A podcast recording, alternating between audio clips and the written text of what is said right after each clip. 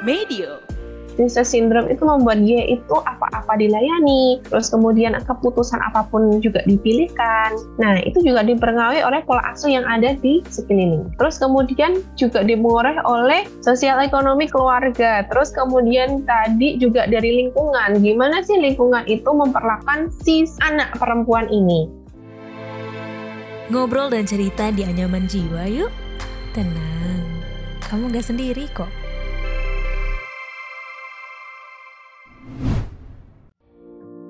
Halo kamu, apa kabar? Selamat datang di podcast Anyaman Jiwa bersama aku Karen. Nah, pernah nggak nih Sobat Mido itu dengar dengan istilah princess yang familiar kita dengar nih yang di negeri dongeng. Tapi sekarang di dunia nyata juga ada loh. Nah, kondisi ini tuh dinamain princess syndrome yang bisa tuh dialami sama orang yang biasanya tuh senang mencari kesenangan atau perhatian untuk menempatkan dirinya sebagai pusat perhatian. Nah, kira Kira-kira apa aja sih faktor dan penyebab seseorang mengidap dari Princess Syndrome ini? Tanpa lama-lama langsung aja kita ngobrol bareng sama Mbak Jati Kusumaning Arum selaku konselor teman bincang.id. Halo Mbak Jati.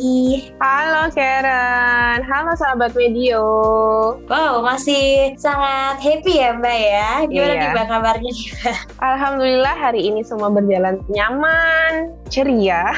Oke, hari ini kita bakal ngebahas tentang Princess Syndrome yang tadi aku udah sampai ini, Mbak. Ya mungkin sempet seliweran juga di sosial media atau sempat viral lah berapa bulan terakhir ini di 2023 mm -hmm. tentang Princess Syndrome nih ya. Lagi ramai juga di sosmed. Nah, mungkin bagi sobat media yang mungkin masih terdengar asing atau masih belum paham banget, aku mau dong tolong buat Mbak Gati kira-kira jelasin nih tentang istilah dari Princess Syndrome itu apa sih dan perbedaan dari Princess sindrom dan Cinderella kompleks karena sebenarnya sering kali disama-sama ini Mbak. Oke, aku mulai ya. Jadi kalau kalian pernah nggak sih nonton yang namanya Disney atau siapa pun di situ, terutama perempuan ya, favoritnya itu nonton Disney. Siapa nih princess kesukaannya? Aurora atau yang Cinderella, Snow White, atau bahkan mungkin yang strong kayak Mulan atau yang lain. Nah, sebenarnya Princess Syndrome itu nggak jauh beda sih sama penggambaran yang kalian lihat di Disney, di film, terus kemudian mungkin di reality show yang kita lihat di dunia layar. Sebenarnya, Princess Syndrome itu adalah di mana suatu kondisi yang membuat seseorang menganggap dirinya itu seperti princess. Jadi, dia membutuhkan yang namanya dilayani, dia dibutuhkan untuk semua hal itu dipersiapkan dengan sebaik mungkin, dan juga dia meyakini bahwa dia adalah pusat dari semua dunia. Artinya, dia harus didahulukan. Kalaupun yang lain nanti mengantri nih, dia tuh harus cari yang utama. Apa pun untuk dia, dia tuh jadi pusat perhatiannya dunia. Nah, selain itu, kalau princess tuh kita lihatnya yang cantik-cantik ya. Semuanya tuh indah. Nah, princess syndrome itu juga sedikit seperti itu. Dia tuh pingin banget kelihatan cantik, kelihatan menarik. Apa pun semua hal yang artificial, itu dia ingin melihat. Gak apa-apa lah, gak penting dalamnya kayak gimana. Yang penting aku terlihat elegan, cantik banget, semuanya bagus. Dan berapapun nanti hal yang harus dia usahakan, yang penting itu dia jadi terlihat like a princess. Nah, apa sih bedanya sama Cinderella kompleks ya? Sebenarnya kedua princess syndrome ataupun Cinderella kompleks itu sama aja. Jadi kedua dalam kondisi ini, seseorang itu kehilangan kemampuan untuk menjadi seseorang yang independen. Karena ya tadi, kalau jadi princess itu pasti dilayani, apa aja disiapin, bahkan sampai bikin keputusan pun hanya dia didekte. Dia harus seperti ini, seperti seperti itu dan bagaimanapun akhirnya dia ya nggak bisa yang namanya independen memberikan membuat tanggung jawab yang besar ataupun membuat kebutuhan yang besar termasuk untuk hidupnya sendiri gitu. Oh berarti kurang lebih memang sama dengan kata-katanya ya Mbak ya dari iya. sindrom ataupun si Cinderella kompleks ini iya. gitu. Mm -mm. Oke, berarti memang kalau misalkan sobat media mungkin masih bingung kira-kira ya kurang lebih sama ya Mbak ya kayak mm -mm. di film-film dipresentasikan lagi di dunia nyata begitu ya. Mm -mm.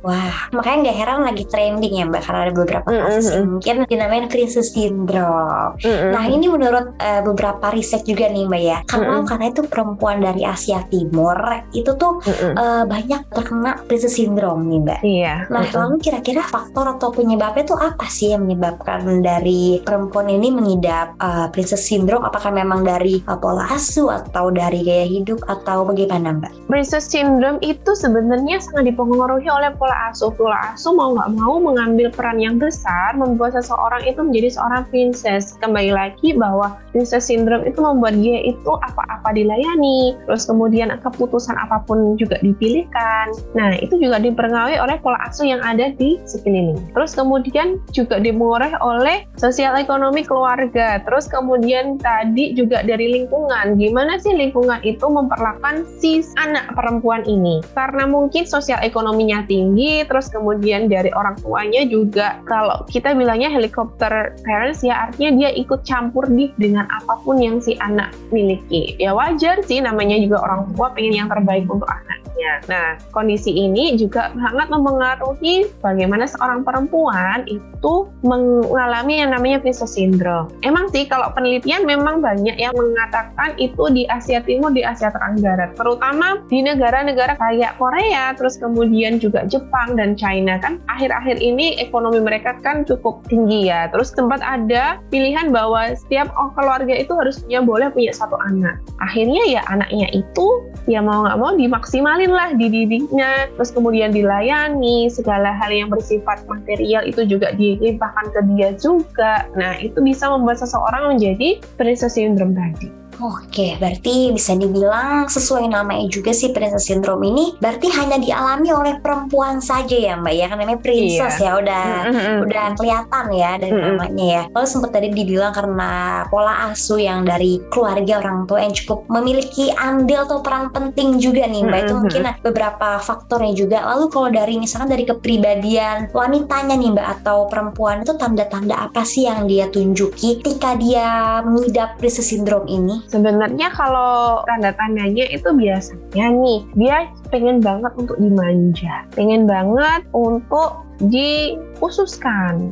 Terus kemudian juga terkadang nih, dia itu lebih judgmental sama perempuannya yang lain.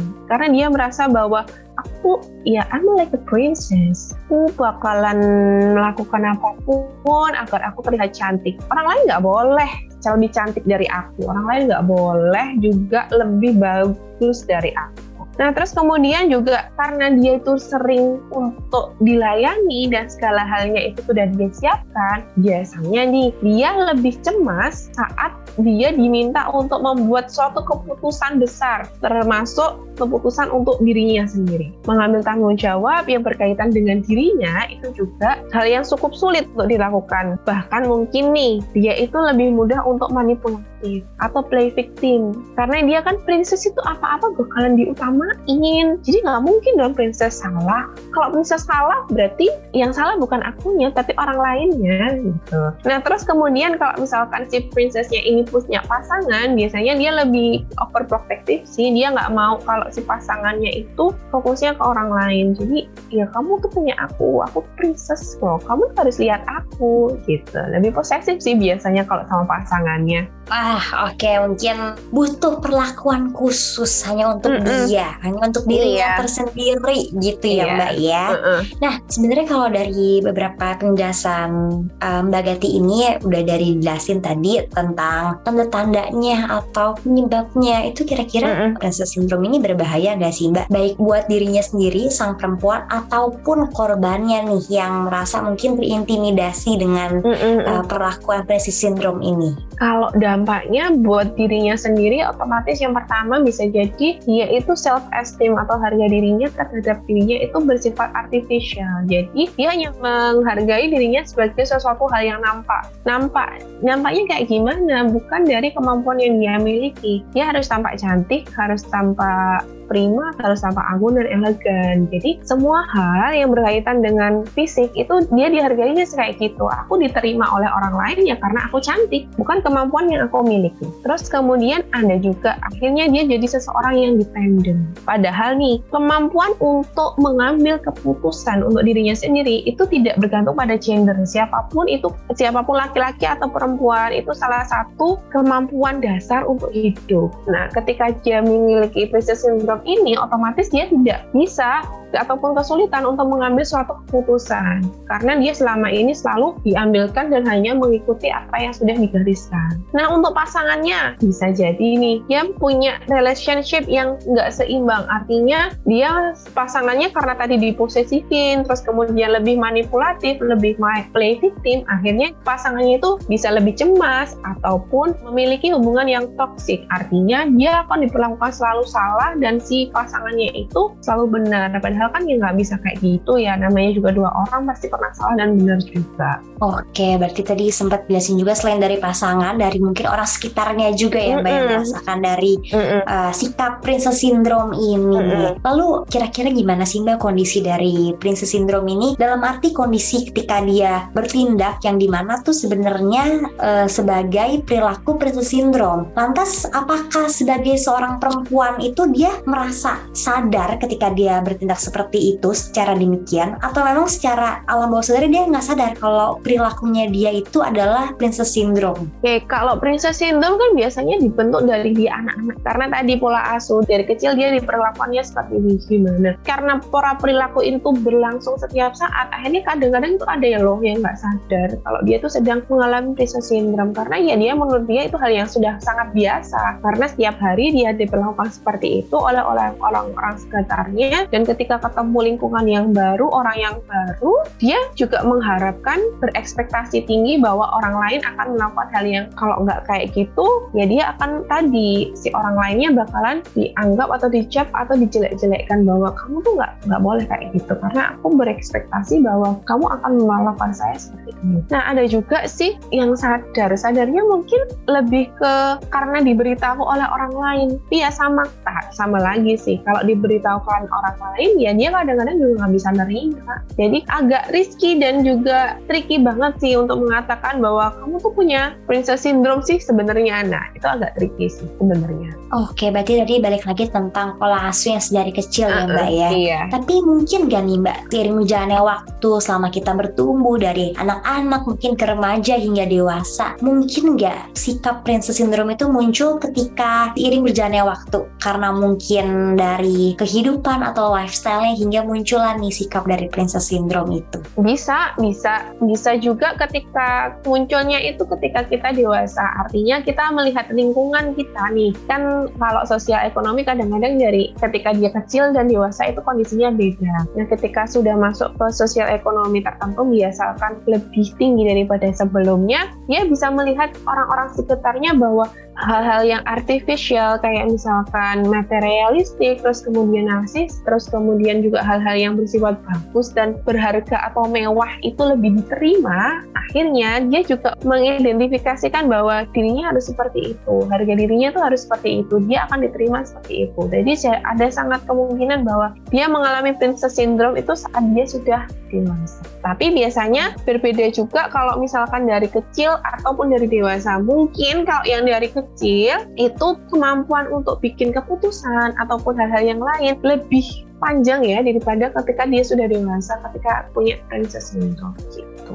Oke, berarti mungkin dari ketika dia bertindak, sedari pembentukan sikap princess syndrome ini dari kecil atau dari eh, dari remaja ke dewasa itu akan sedikit berbeda ya Mbak, mm -hmm. mungkin dari jangka waktunya juga yang yeah. dialami uh -uh. ya. Uh -uh. Oke deh, berarti mungkin bisa dibilang ini perlu juga nih Mbak untuk penyembuhannya atau gimana sih Mbak cara untuk menghentikan dari sikap princess syndrome ini atau kalau mungkin kita perlu konsul juga ke konselor atau ada metode lainnya nih Mbak yang bisa ditempuh tempuh kiranya? Oke, okay. sebenarnya sama aja sih. Kita juga butuh ketemu untuk profesional. Hal yang perlu diperbaiki atau hal yang perlu dibuat lebih adaptif lagi itu biasanya satu, self esteem dia, kemampuan dia untuk percaya pada dirinya bahwa dia mampu untuk membuat suatu keputusan. Dia mampu diterima oleh orang lain bahwa dengan kondisi yang apa adanya dia. Bukan hanya sesuatu hal yang artifisial karena dia cantik, karena dia mungkin dengan uh, material, materi atau hal yang lain,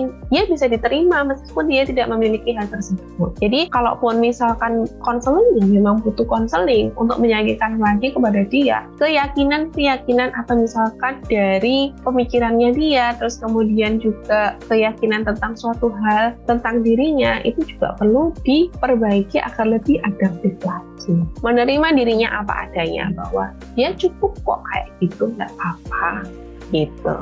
Oke, berarti balik lagi ya Mbak ya harus mm -mm. ada kesadaran dari diri sendiri nih Mbak ya. Mm -mm. Atau mungkin mm -mm. kalau udah ada beberapa cara yang harus ditempuh, misalkan harus kunjungin beberapa profesional atau konselor yeah. mungkin bisa saling mm -mm. sharing. Wah, gak kerasa nih Mbak udah di penghujung, tapi aja ya Mbak ya. Iya. Terakhir yeah. nih Mbak, menurut um, Mbak Gati sendiri ada nggak nih kira-kira pesan-pesan atau tips-tips dari Mbak Gati untuk perempuan di luar sana yang mungkin terkena atau baru mendengar tentang princess syndrome ini nih Mbak. Gimana pesan-pesan dari Gati untuk Sobat Medio yang ada? Oke, Sobat Medio, aku titip pesan satu aja sih. Sebagai perempuan, kita berhak untuk berdaya. Dan sebagai perempuan juga, kita juga mampu loh untuk membuat keputusan. Dan juga, kita juga mampu untuk berdiri. Artinya, mengambil keputusan, membuat keputusan, dan juga memilih.